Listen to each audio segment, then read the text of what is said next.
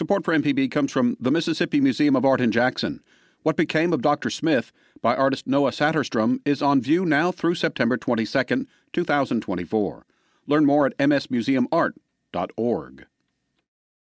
This is an MPB Think Radio podcast. Welcome to the Arts Hour. This is the Arts Commission's weekly turn at the microphone here at MPB. And each week we bring you uh, an in depth discussion with a different creative Mississippian. We talk to musicians, photographers, visual artists, craftspeople, uh, authors, all, all types of uh, art forms here. And uh, over this month, uh, the month of January, we're celebrating the upcoming Governor's Arts Awards uh, ceremony that's going to be taking place February 6th at the Old Capitol Museum. And for each Sunday this month, we're trying to have on uh, some of the different uh, recipients of this year's recipients. And joining us today is Mr. Maurice Sorrell. He's a member of Jackson Southerners. Welcome. I'm glad to be here, and thank God for letting me make it here through the storm. Yeah, we're having some uh, stormy days here in Mississippi. Our our version of winter here. Yes. Uh, Mr. Sorrell, you, are a longtime member of Jackson Southerners, and you're going to be uh, the Southerners are going to be the uh, lifetime achievement recipients yes, in music this year. We're yes. really excited to have you. We're excited as well, and like you said, I'm a longtime member, but I was born a Southerner because my father was an original member of the Southerners. Yeah, I saw that in the in the bio in the biography. Yes, so sir. this is this will be the 80th anniversary of the Southerners, correct? Yes. Formed in 1940. 1940. Wow, that's amazing.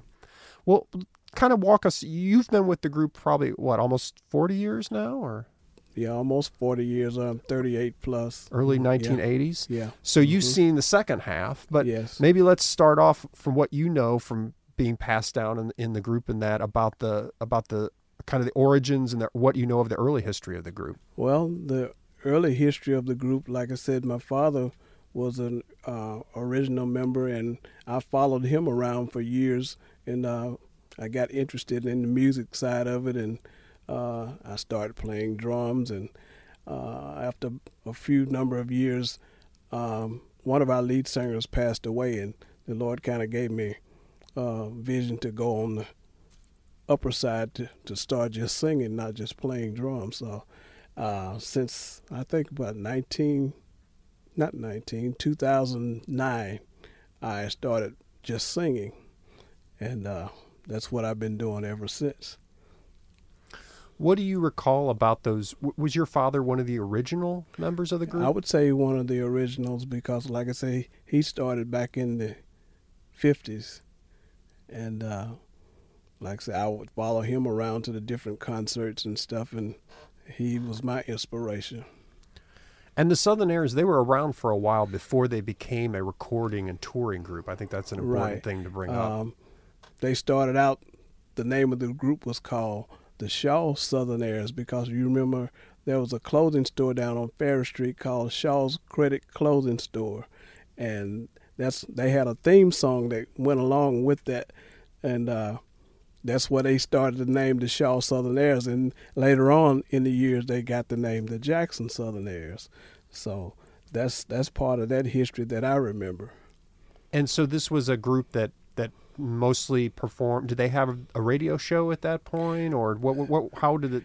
How did the how did their kind of touring? Yeah, they had a radio work? show that came on on WOKJ back then, and uh, each Sunday morning they would do their radio program uh, I think it was maybe about 15 to 30 minutes that they had on, but uh, it was a popular program. And later on in the years, they uh, they got their own television show, and uh, they would sing different songs for about I say a segment of 30 minutes, and uh, they would have some other artists come on sometime to help expand the time on the program.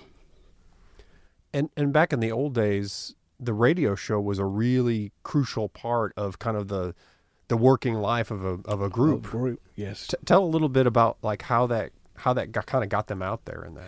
Well, uh, it got them out, the Southerners out there, because they recorded a song by the title of "Too Late," and that was one of their biggest hits that got them started on the national traveling scene. And from that point on, um, some of the other members started writing different songs and stuff and and that just kind of caught on to the uh, traveling side of, of the singing and everything. And and the Southernaires, the the of the of the founding members, the Williams brothers were part of it at the beginning, or did they come in later? The um, Frank was one of Frank Williams was one of the first ones that came to the Southernaires because of his brother-in-law being uh, Willie Banks. He uh, came to Jackson State and started staying with him, and I think the connection came there where uh, Frank started playing guitar for the Southernaires at that point, and uh, later in the, I said about 10, 15 years later, Huey joined the group as a lead singer. So those were the two Williams brothers that, that came to the Southernaires. And uh, I got my start with the younger part of the Williams brothers back in the 60s.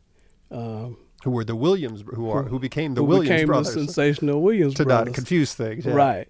And uh, I started playing drums and singing with them in the '60s, and uh, we all started just traveling on the weekends as we were going to school during the week. So I couldn't go with my dad and his group, the Southernaires, because I was still in school. So that's why I migrated to the Williams brothers.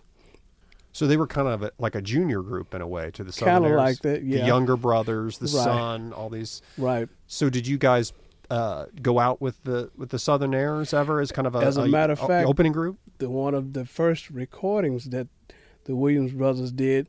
Um, the recording manager, what I say, or owner of that record label, Don Robey, told Huey and Frank if they thought the Williams brothers was so good, give them part of their album. So we did one half Williams brothers and the other half Jackson Southernaires, and that album was called "He's My Brother."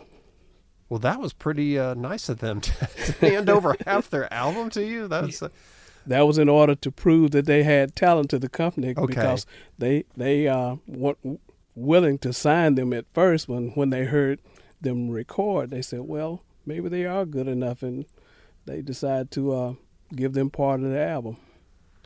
Of course, so the Williams brothers are kind of like royalty, I guess, of Mississippi gospel. I mean, they've they've been in, they've influenced so much, Yeah, I would say so. and uh, of course, so Frank Williams, people may know him. Also, he part of the Southernaires, but also But uh, he also the founder of the Mississippi Mass Choir. right, right. And, and and was a long time. Uh, he was like the head of the gospel Head of the divi- gospel division at okay. Malaco. Yeah. Yeah. That's when they opened the um, gospel department at Malaco when Frank came to the company. And the Southernaires were like the first The sign Southerners was the gospel. first gospel group to sign to Malaco. Do you have any? I, I I'm I'm just curious what that was like. If that was something that they really had to convince Malaco to do, because Malaco was doing R and B and yeah, they were doing more R and B. I think uh, for some reason, um, maybe Tommy Couch and uh, Wolf Stephenson had heard the group someplace and decided they they wanted to start a gospel label. So they built it up on Frank Williams and the Southernaires. So that's that's history from there. And then they kind of became, I guess, almost like the um, the Pied Piper. They brought all you know. They came in the and opened the artists, door. Yeah. right? So yeah, because we recorded several different artists that Frank came in and produced, and I even became the in-house drummer for Malaco for years, and I played on quite a few albums with them. on all these gospel albums that were coming in. Mhm. That's amazing. Well, so how did you get started as a drummer? Was that something in church or what? Did well, that I going? got started as a drummer through high school. I played in the band in high school, and uh, I migrated from just playing single snare to learning how to play drum set, and uh, I started playing for the group behind that. And your father, so he was a, a, a long time. Um, had he been like a lifetime kind of gospel musician as well, like through his young younger years? He wasn't so much a musician; he was more so a singer. Singer. was- excuse me. Yeah. because he was the original baritone singer for the group. He also could sing other parts, but he was mainly their baritone singer. And did you ever? Did he ever kind of want you to do that, or did you ever have a, No, an he didn't inkling to do that? coerced me just by me following him that, that gave me the inspiration to want to do it. And i heard some other um, artists do it that were from out of state. And uh, that inspired me to want to go. And uh, like i said the rest of history. You know joining the williams brothers back in 68 we did our first tour with the jackson southernaires on the west coast. And uh, we came back after that summer of 68 and we all started back to school and we traveled on the weekends and we got our notoriety from traveling to different states and uh, it bloomed from there So were you guys like high school or how old yeah were we were high school Oh my gosh. Yeah. Were the were the William, the younger brothers were they that you were all kind of like we the were same all age? kind of like the same age Oh wow, that Yeah. must have been really exciting stuff to be out there on the road as a high school student. Yeah. This is an MPB Think Radio podcast. Hello, I'm Dr. Nancy Lottridge Anderson, president of New Perspectives, a fee only financial advising firm and co host of Money Talks. For over 10 years, Money Talks has been answering your personal financial questions and sharing knowledge about money management. Money Talks can be heard Tuesdays at 9 a.m. on MPB Think Radio. Podcasts can be found on our website, money.mpbonline.org, or on your smart device's podcasting platform. We're back on the Arts Hour, and I'm Larry Morrissey, and our guest today is Maurice Sorrell. He's a member of Jackson Southerners, and the Southerners are our Lifetime Achievement in Music recipients at the Governor's Arts Awards this year. Uh, the ceremony is going to take place February 6th at the Old Capitol. It's at 6 p.m. It's free and open to the public. Come down and meet Mr. Sorrell, the other members of the Jackson Southerners, as well as our other recipients. Huey Williams and James Burks. James Burks will be there as well, and um, and so there's been many people through the group over the years. Over the years, there's been numerous uh, talented people that come through the years. Some of them are deceased now, and uh, others have moved on to different things. Are there any other kind of active singers who have their own group, or people would know about that have been in the group in the past who have kind of gone on to do other things? Well, the only one that went on to formulate another group was Willie Banks after he left the group. Uh, he started his group called Willie Banks and the Messengers, and uh, he's now deceased. And uh, some of the other younger guys are trying to carry on that group. So you started out. Your your dad was in the Jackson Southernaires. Was he still a member when you were starting up with the Williams brothers and and touring with the Southernaires? Or He stayed with the Jackson Southernaires maybe a couple of years after I joined the Williams Brothers. Um, he had to leave because of health problems, and uh, he wasn't allowed to travel anymore. So, uh, but he still sings. He and my baby brother have a group now. Uh, they call Truly Blessed, and they just sing locally around the area. So he's not retired from singing. Oh, period. that's great. He's still And doing he's, He's 92 years old. oh my goodness. Yep, he just turned 92 on the 18th of December. Well, you know you can never retire now either. can you? Would you have that? I always say that you can't retire on God's work anyway. Right. But uh, He's he's, more it- my inspiration to keep going. Well, he's definitely. Well, what do they say? If you you know if you have something that you're you love and you feel deeply, you Mhm. know that's the thing that helps keep you motivated, to go. Right, that's yeah. right. So now you stayed with the Williams for 14 good, good long, years. yeah. 14 years, and I've been with the Southernaires now uh, 38 years. So combined, that's about 52 years that I've been in the gospel music gospel music industry. Back in that in the '60s, in that I guess this the Southernaires are, are known for being one of the first groups to kind of bring the instruments into the group, That's the, right. the guitar, the bass, and drums. bass and drums. Yeah. Were you was that? Do you remember that, or was that before your time? That kind of that transition. Well, that was part of my era because when I joined the Williams Brothers, we would go a lot of places where they wouldn't even allow drums in the church and stuff. So we kind of broke the barrier in a lot of places by doing that. so how would that be? You'd like show up and they'd say, "Wait a minute!" You start bringing the bass drum in, and they'd say, oh, said "We- we're not, we can't allow drums in there. And thankfully, I was talented enough to have more than one talent. So when they wouldn't allow us to bring the drums in, I was just sing. Well, that that's it. So you saw kind of really that The from transition. from the all all vocal to that to that full band. That's right. And uh, I would imagine just the the power of having the band behind the singers really kind of That kind of gave it a big boost. Uh, but a lot of people, I don't know, nowadays they hide behind the music, but true singers don't really need music at all. But the music added to our repertoire kind of gave us a boost. right the, with the when you when you hear the albums they're not the vocals are always totally in front. That's you know? what we Yeah. strive for when we record. We don't want the music to overshadow the the voices because the voices are carrying the message. It does seem like, though, I was watching some uh, recent videos that you have kind of younger musicians who who back you up. So in some ways, you are kind of that's a way to like like you were mentored. I guess that the, the musician spot is a mentoring kind of spot, right? Kind of let the group carry on the legacy. You know, when we decide to um, retire, or like I said, I can't retire, but when uh, the Lord sees fit that we're not able to go anymore, we let the younger generation carry on. But that's a great opportunity for them, is like like you had to to be. I was watching a video from last year, and Mm-hmm. somebody was saying, "Look at that guitar player. He looks like he's 14 years old." Very. I mean, they're probably college age, but they they look very young. well, the, young. the yeah. youngest guy in the group now, he's just he just turned 21. He was the Okay. guitarist and right. who you probably watched and Yeah. talked about. But that's good. That's a definitely. Uh, I mean, that's multi generational groups too. I'm sure is Yeah. interesting because It sure is. they. I'm sure they have their ideas about things. Yeah, they do, and uh, they try to incorporate their little twist on what we've made foundation of, and, and sometimes it, it works for us.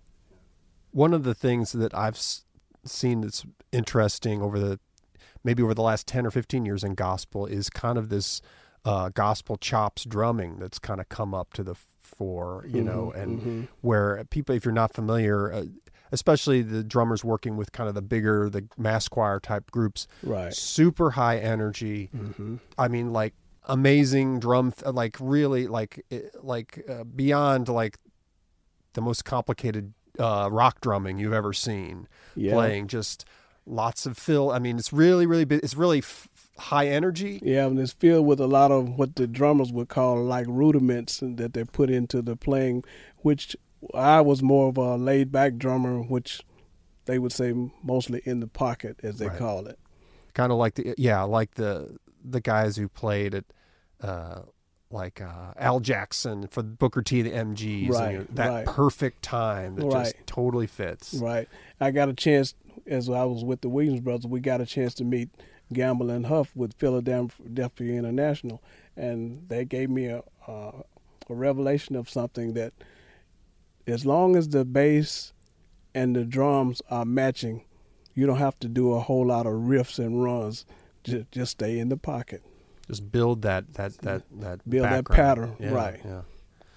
Is that is the gospel chop stuff? Is it interesting to you, or is it just kind of like young people it's- going it's- crazy? it's it's mostly inspiring to the young people because they're trying to emulate a lot of the other guys and try to outdo what they're doing with the different chops, as you say. but it is neat to see it in the gospel context and see these just amazing musicians. Yes. I, I've watched just some.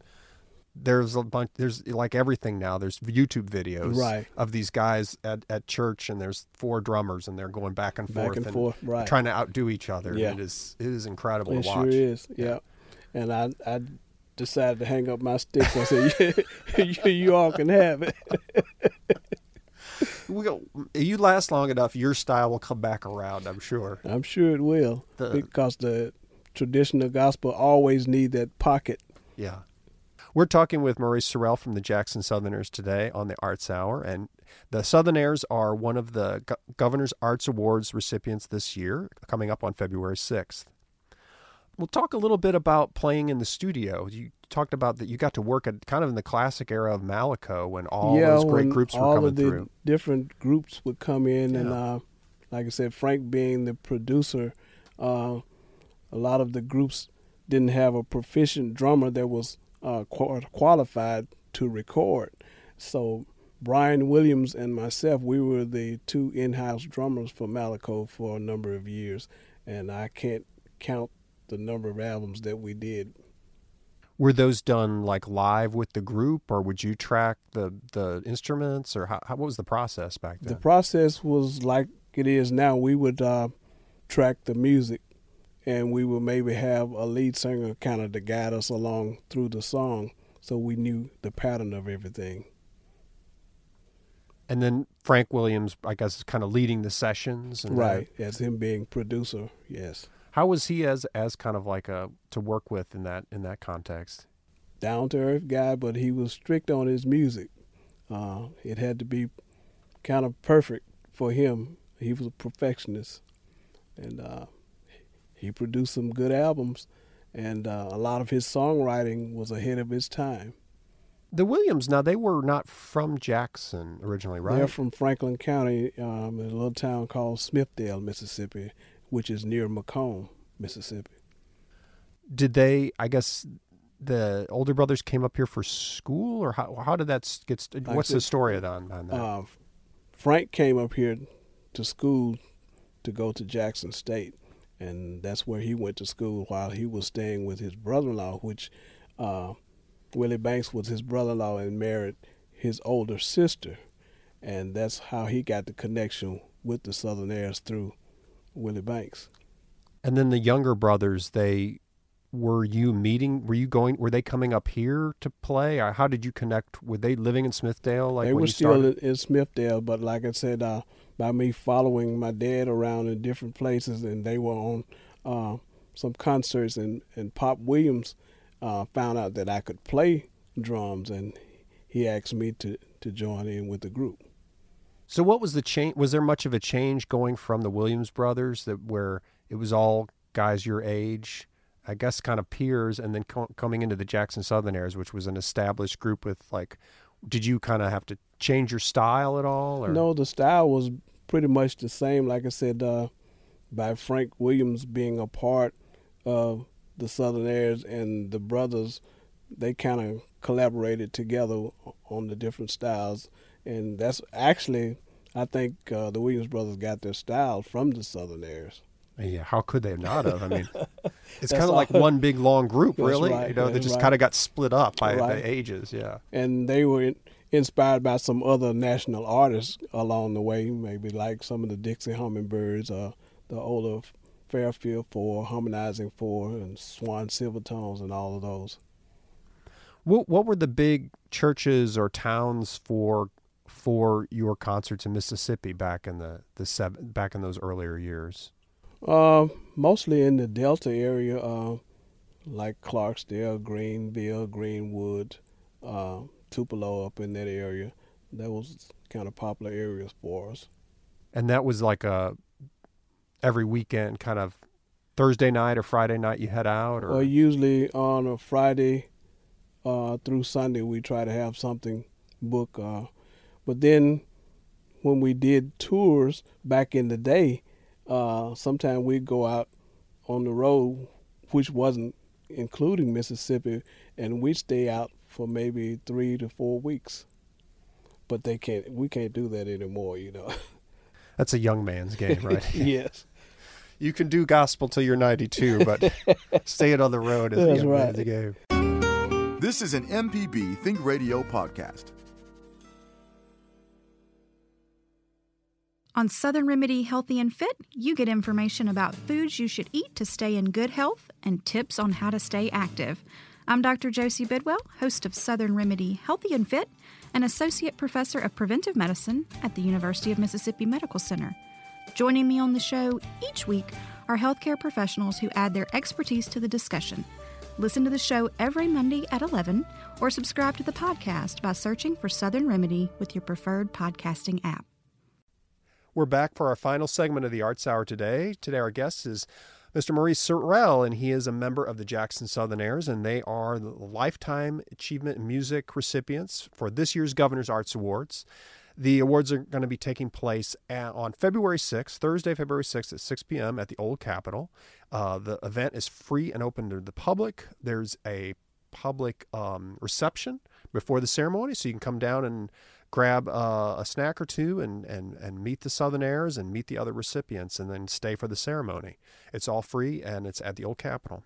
So once the, the Southerners kind of had their earlier period as being kind of a local group, and then they became this, you know, recording, national recording group, what was the business like back then? Was this a was once kind of they were you and the Williams were well, I guess the Williams were in the younger group, but were they was this a full time venture for them, or did they were they or did they still have to have day jobs or?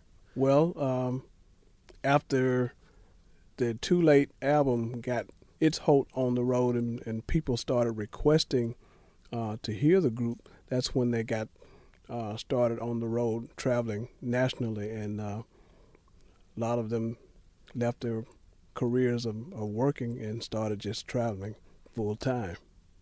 But that requires basically you got to go as much as you possibly can as in much order as to you kind possibly can to kind of keep make keep uh, to make ends meet, like you was fixing to say, um, and it became a career that I love to do because I love music, I love meeting different people, and I love singing God's word. non non musicians, you know, they they see the the documentaries on the whatever cable channel that has stuff about musicians, and the musicians are in these big buses and they pull up and they, you know, they get ushered to their green room and the roadies come in and set up all the gear. Right. Tell us how you know how the talk about the gospel circuit and how how, how Well, that's a little bit different Uh, maybe. That that was an evolution with that for us because when we first got started, we we did our own setups. We had to bring in the equipment, set up the sound equipment and everything. Because when we went out on the road, we had our own equipment and everything. So we wanted our sound to be special and try to get as close to the record sound as we possibly could. And you were um, in like a you have a van or a, what what kind of When we first traveling in? started out, when I was with the Williams brothers, we first started out. We were in a station wagon.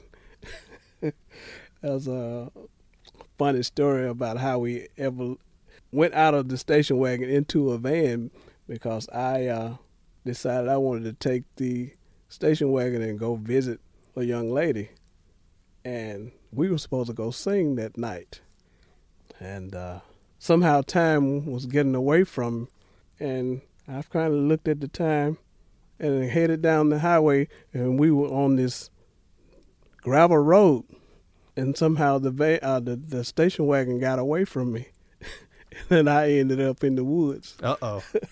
So that totaled the station wagon. Oh no. That made the transition from the station wagon to the van. So you just helping get to be more professional, right? Right. You guys wanted to look professional showing up, not a no station wagon. Yeah. uh, I guess that was God's way of bringing us Exactly. transformation. Fellas, you're not going to believe this, but God says we got to get a we van. got to yeah? get a van. And then with the Williams brothers, was that like a weekend thing where you would leave out and come and, and do those kind of drive back do and forth? the Yeah, tours yeah. Like I said, we would do that on the weekends and come back and, and go to school. And once we all finished high school, we all decided to make a career of it. And uh, uh, we started writing different songs, which came popular. And like I said, the rest is history because the group is still going. Yeah. What led to your move from the Williams brothers over to the Southernaires? Unfortunately, in 1981, I had uh, colon surgery, and uh, I had to quit traveling for a while.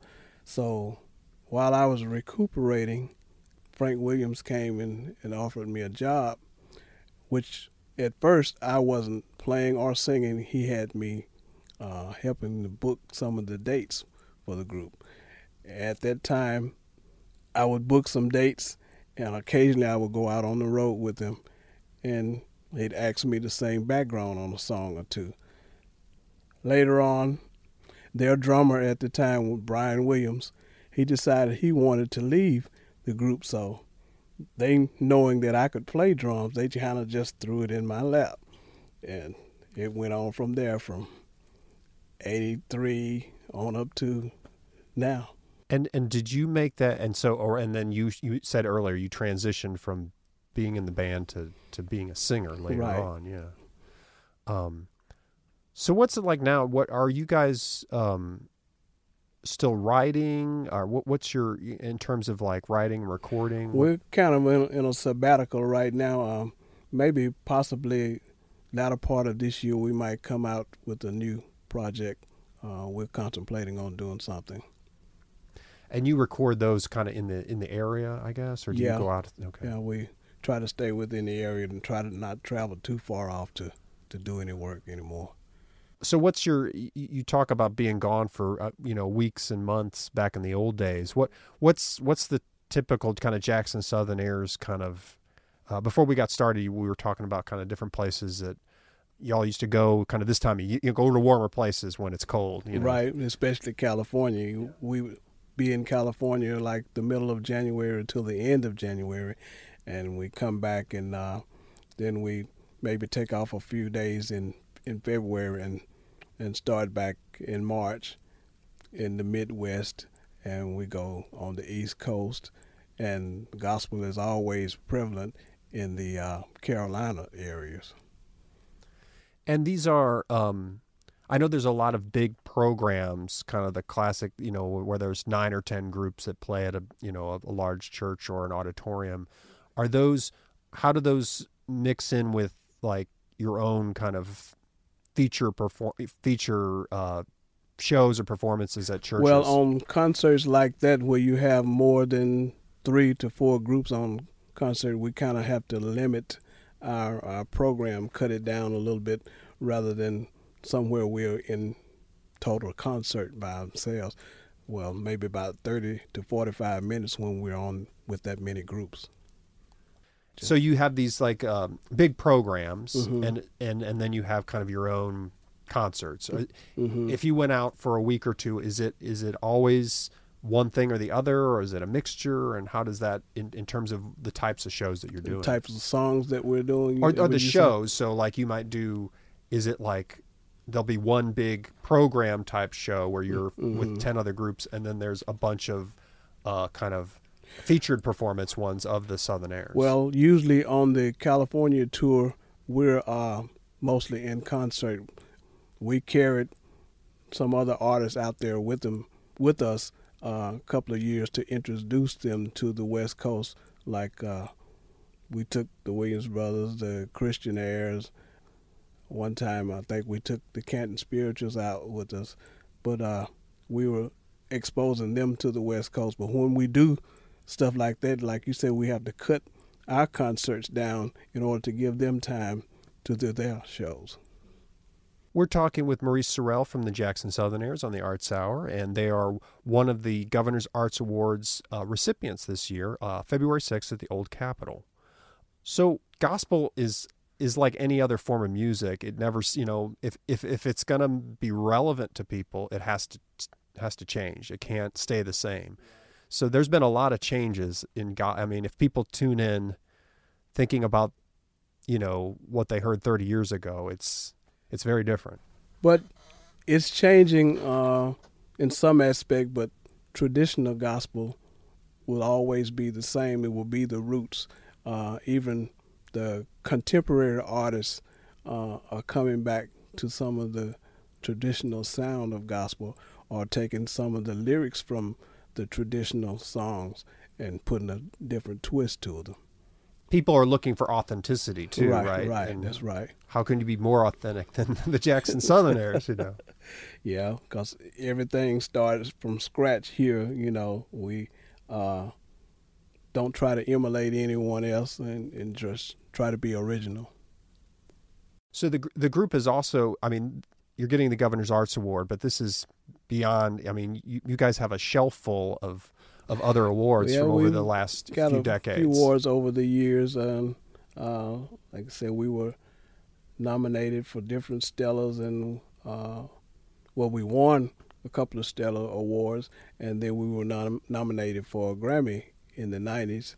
And uh, like I said, we have several different uh, awards for different cities that we've gone to. And people just recognize us for our talent and try to accommodate us for. So today we're we're hearing some tracks from your kind of your greatest hits. Um, with a group that has such a long history, how do you figure out what your what your song list is going to be? Because I would imagine you have you probably have second or third generation fans coming well, to your group, to the concerts. The way we uh, really put that together is by the radio airplay. We find out what they're playing in certain areas, and that's how we evolve into putting our concerts together. Uh, there's no special, just one show that we do. But there are some songs that we do every night, but then there will be songs that will be played in that particular area that we would have to sing before we leave. So a show in South Carolina might be different from a show in Pennsylvania or something. That's right, because they might be playing something totally different. So, um, you know, being a gospel, carrying a message, you know, carrying, you know, a religious message. I'm sure people are take a lot from your music, and I'm I'm just curious about like, have you ever had, I'm you know, coming people coming up afterwards and talking, you know, kind of giving personal testimony to to the had, you know how your music had has that helped happen uh, a lot of times, and uh, that's a lot of my inspiration to keep going. And then we had the fan base that would write into the company and tell how certain songs have pulled them through certain situations, and, and, that helps me too because um, me being an ordained minister as well, I like seeing people come to Christ, and them telling us uh, how our songs inspire them helps me. Have you had people have a conversion experience as part of a concert or or or kind of come to you asking for guidance afterwards? Yes, we sure have, and that that has happened quite a bit. And uh, like I said, that's my inspiration to keep going. And I think that's why God really called me into the ministry to inspire the other people that come to us, saying that our songs inspire them, and you know, we're here to be a blessing to them through song.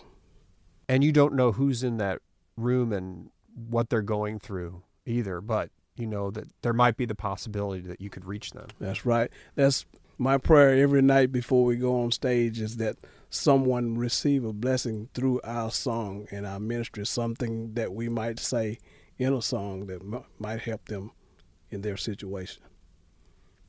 So, do you are you uh, do you pastor a church or what no, is your ministry? I'm just uh, God told me my platform is what I'm doing is is singing. Okay. I'm evangelizing in song. And it must be I guess it's it's a lot different than a I mean you're in front of people, but it's not it's not like hitting them with a million words like a like a preacher would. No. I've uh, also taken some seminary classes and and God told me preparation time is not lost time. So when I get ready to elevate you into the spoken word, I'll let you know. But as for now, you sing my word. But less is more, probably. You know, maybe so. You can hit the bigger impact. Right.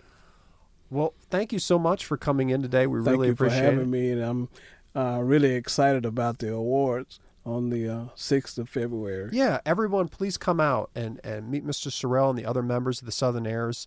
Old Capitol Museum, Thursday, February 6th. We'll be starting at 4.30 with a reception. 6 o'clock will be the ceremony. You can meet all of them. You can meet the other recipients that include uh, Steve Forbert, the singer-songwriter, uh, Richard Kelso, who's a visual artist, uh, and uh, folks from the Tougaloo Arts Collection are some of the other recipients. Well, like they say, be there or be square. Absolutely. I don't want to meet you there. I want you to beat to me beat there. me there. Yeah, yeah. we we got to work our uh, gospel stuff up here. Okay, Yeah. all right. If you miss this, you will be You're missing, missing a a treat. Thank you again Yes. very much. All right. Thank you. Deep South Dining is the show all about the culture of Southern flavor, from fried chicken and collard greens to shrimp and grits and a glass of sweet tea. Subscribe now to the podcast using any podcast app or download our MPB public media app.